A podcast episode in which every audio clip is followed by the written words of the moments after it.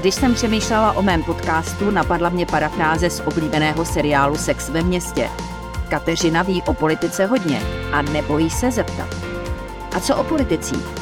Kolik toho vím o lidech, s nimiž se potkávám v parlamentu, na vládě i v kuloárech přes 30 let a z toho 16 v denníku. Jací jsou to lidé, jaké mají motivace, ale také zlozvyky, nebo v čem tkví jejich kouzlo pro voliče. Tento jiný pohled se vám nyní pokusím nabídnout.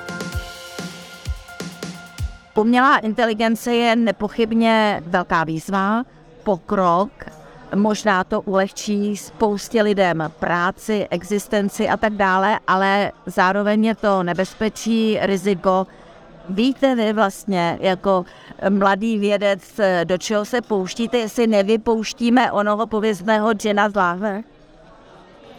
Eh, máte naprosto pravdu, že umělá inteligence má obrovské spektrum potenciálních dopadů od těch extrémně pozitivních po ty relativně negativní.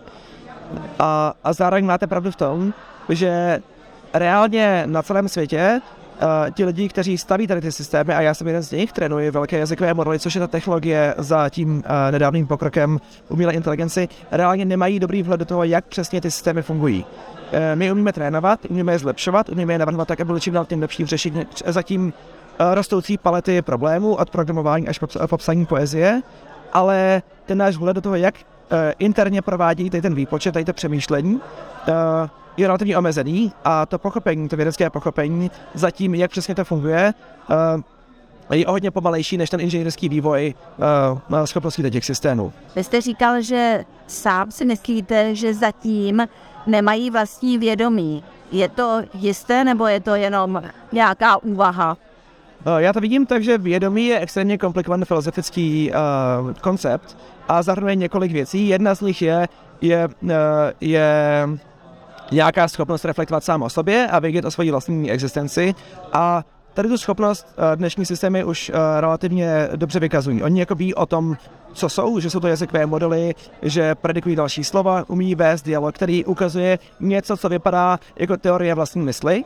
Na druhou stranu ta klíčovější součást toho, eh, té definice termínu vědomí, což je to, že, že uh, mají nějaký vlastní prožitek toho, že jsou oni sami sebou, nějaká, nějaké filozofické, nějaká filozofická kvalia, tak o tom víme relativně hodně málo a neexistuje uspokojující vědecká teorie vědomí. Takže i když já třeba vím, to že ostatní...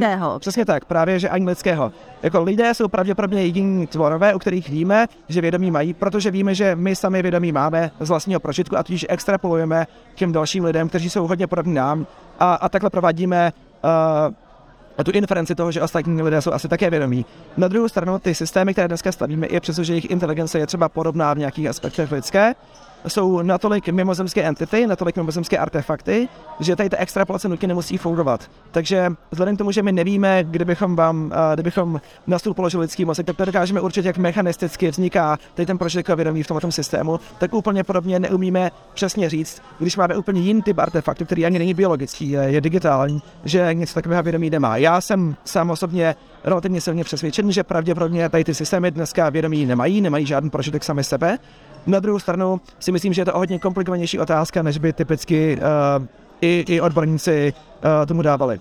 Tak já dám jednu ještě možná komplikovanější, protože když člověk stvoří jakéhosi univerzálního, i když vy říkáte digitálního boha, tak eh, jak může vědět, že jednoho krásného dne se ten nový AI bůh nerozhodne nás všechny zničit, protože my přece víme z náboženství, že pokud dopouští války a umírání třeba malých dětí nebo civilistů, tak to dělá s jakýmsi záměrem, ale protože je všemohoucí, tak my nevíme s jakým. Já bych tady tu metaforu toho boha asi nebral takhle daleko.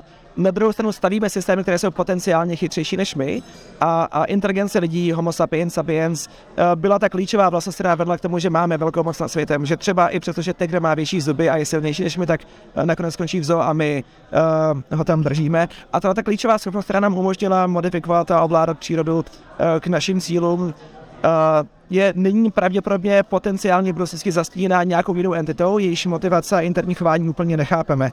Takže to ukazuje potenciálně samo o sobě, že by to mohly být relativně rizikové systémy. Na druhou stranu jejich potenciál eh, pro pozitivní efekt na svět je extrémně velký také, takže bych eh, nerad, aby to vyznělo negativně.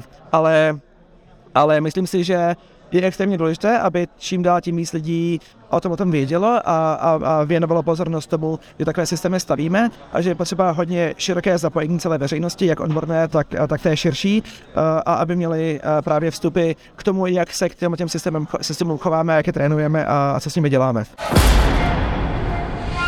Setkat se s géniem je zážitek. Navíc v oboru, který je nahony vzdálen mému humanitnímu vzdělání. Jenže při povídání s 29-letým Stanislavem Voštem jsem pochopila, jak velkou pravdu má, když říká, že umělá inteligence není jen hromada matematiky a maticového násobení. Jde o fenomén, který má hluboký přesah do všech zákoutí lidského života. Může ho totiž naprosto změnit, převrátit vzhůru nohama. Nabízí v jejíž možnost, jak člověk naloží s produktem své inteligence, jenž může být chytřejší než on sám. Dnes nevíme, co lidskou bytost činí něčím víc než jen schlukem buněk a impulzů. Jak říká Fošt, mozek je biologická záležitost. Propojení jontových kanálů, které se otevírají, zavírají a posílají si elektrické a chemické signály. Kde ale pak sídlí duše? Vědomí sebe sama etické mantinely, touha a láska. Nevíme nic, byť ve zkoumání fyzické podstaty našeho bytí jsme už hodně daleko. A s umělou inteligencí se to má podobně. Ani její tvůrci neduší, co se děje se systémem, který vymysleli. Forst k tomu říká. Tématem mé doktorské dizertace na Stanfordské univerzitě bylo chápání velkých neuronových sítí. Problém je, že tento obor je hodně pozadu proti tomu, jak rychle se vyvíjí inženýrská praxe stavby těchto systémů. Umíme je stavět a dovádět do stavu, kdy jsou už skoro na úrovni obecné lidské inteligence, ale nevíme, proč dělají rozhodnutí, jež dělají. Máme dost špatný vhled do toho, jak přemýšlení v rámci těch systémů probíhá. Na otázku, zda ho to neděsí, upřímně odpověděl. To mě hodně děsí. Proto jsem velký fanoušek investování pozornosti, peněz a času do pochopení toho, jak tyto systémy fungují, aby byla zaručena jejich bezpečnost. Tím se dostávám k osobnosti mladého vědce. Vypadá jako obyčejný kluk s ohonem, sympatiák na první pohled. Vyrostl v táboře v dělnické rodině a dotáhl to na Trinity College v Cambridge, doktorát v americkém Stanfordu a práci v Silicon Valley. Jeho rodiče musí být právem pišní. Možná víc než na jeho profesní úspěchy, tak na to, jakého syna vychovali. Standa je přemýšlivý muž, který si dobře uvědomuje, jak obrovskou odpovědnost mají odborníci v oboru umělé inteligence. Proto přišel do společnosti Stability AI, kde se chce zaměřovat na bezpečnost velkých jazykových modelů, na eliminaci možných rizik, jež tento převratný vynález sebou nese. Vůbec nejde o to, že časem zřejmě nahradí spoustu tvůrčích profesí, jako jsou editoři, grafici, programátoři nebo dokonce vědci, avšak, že by se lidmi stvořená entita mohla obrátit proti nim a z dobrého sluhy se stát zlým pánem.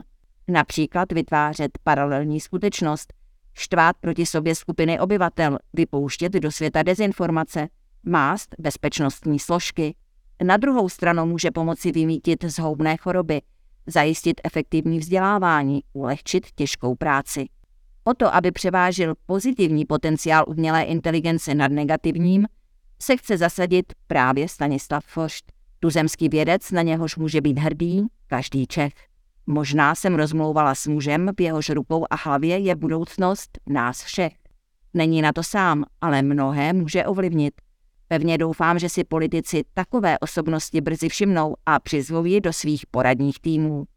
A co si Stanislav Forst myslí o výzvě předních vědců a investorů k minimálně půlročnímu pozastavení tréninku nejvýkonnějších systémů AI?